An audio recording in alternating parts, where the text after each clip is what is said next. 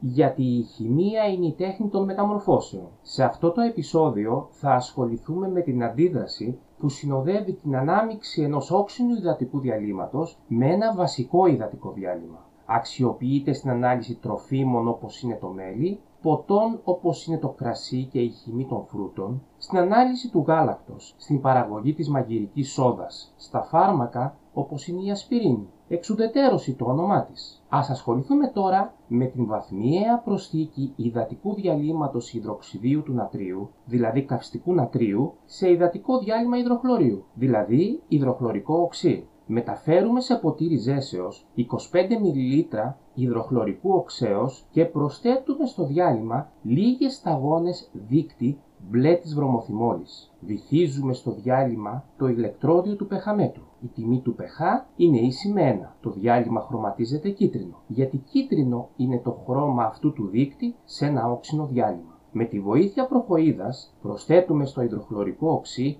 βαθμιαία ορισμένους όγκους καυστικού νατρίου συγκέντρωσης 0,1 μολάρι. Μετά από κάθε προσθήκη παρατηρούμε το χρώμα του διαλύματος και ταυτόχρονα σημειώνουμε την ένδειξη του πεχαμέτρου. Μετά από κάθε προσθήκη καυστικού νατρίου παρατηρούμε ότι αυξάνεται η τιμή του pH και το διάλειμμα παραμένει κίτρινο όσο η τιμή του pH είναι μικρότερη του 7, δηλαδή βαθμιαία εξασθενίζει ο όξινος χαρακτήρας. Στην περιοχή του 7 το διάλειμμα χρωματίζεται πράσινο, όπου προσθέτοντας ακόμη λίγες σταγόνες καυστικού νατρίου, το διάλειμμα χρωματίζεται μπλε. Η τιμή του pH τώρα είναι μεγαλύτερη του 7. Το διάλειμμα είναι πλέον βασικό. Σταματάμε την προσθήκη του καυστικού νατρίου. Βλέπουμε ότι τελικά προσθέθηκαν συνολικά 25 ml καυστικού νατρίου. Με απλούς υπολογισμούς βρίσκουμε ότι η συγκέντρωση του υδροχλωρικού οξέως είναι ίση με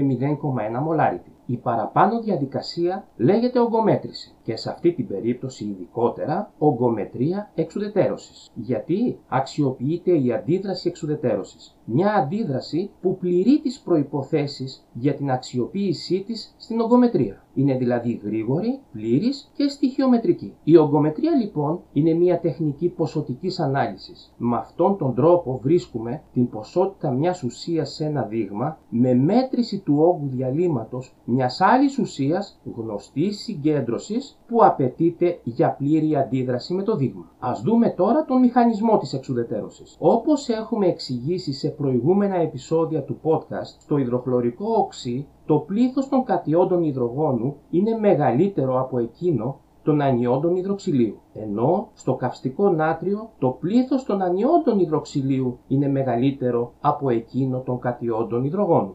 Όταν λοιπόν στο υδροχλωρικό οξύ προστίθεται καυστικό νάτριο, τα κατιόντα υδρογόνου ενώνονται με ανιόντα υδροξυλίου σχηματίζοντας μόρια νερού. Κάθε κατιόν υδρογόνου ενώνεται με ένα ανιόν υδροξυλίου σχηματίζοντας ένα μόριο νερού. Τα ιόντα μάλιστα που συμμετέχουν στην παραπάνω αντίδραση είναι εφιδατωμένα, δηλαδή μέσα στο διάλειμμα είναι ενωμένα με μόρια νερού. Σε προηγούμενο επεισόδιο του podcast έχουμε πει πως όταν το pH του διαλύματος είναι ίσο με 7, στην πρότυπη κατάσταση, στην οποία η θερμοκρασία είναι ίση με 25 βαθμούς Κελσίου, που θεωρούμε ότι επικρατεί στο χώρο του εργαστηρίου, το διάλειμμα είναι ουδέτερο. Δηλαδή, στην περίπτωσή μας, έπαψαν οι ιδιότητες του όξινου χαρακτήρα και το διάλειμμα που προκύπτει δεν απέκτησε ταυτόχρονα ιδιότητες του βασικού χαρακτήρα. Εξουδετερώθηκαν δηλαδή οι αρχικές ιδιότητες του υδροχλωρικού οξέως. Απ' εκεί προκύπτει και το όνομα της αντίδρασης μεταξύ ενός οξέως και μιας βάσης, δηλαδή η εξουδετέρωση. Η εξουδετέρωση είναι μια αντίδραση που όταν συμβαίνει εκλείεται στο περιβάλλον θερμότητα. Είναι δηλαδή εξώθερμη αντίδραση και η μεταβολή της ενθαλπίας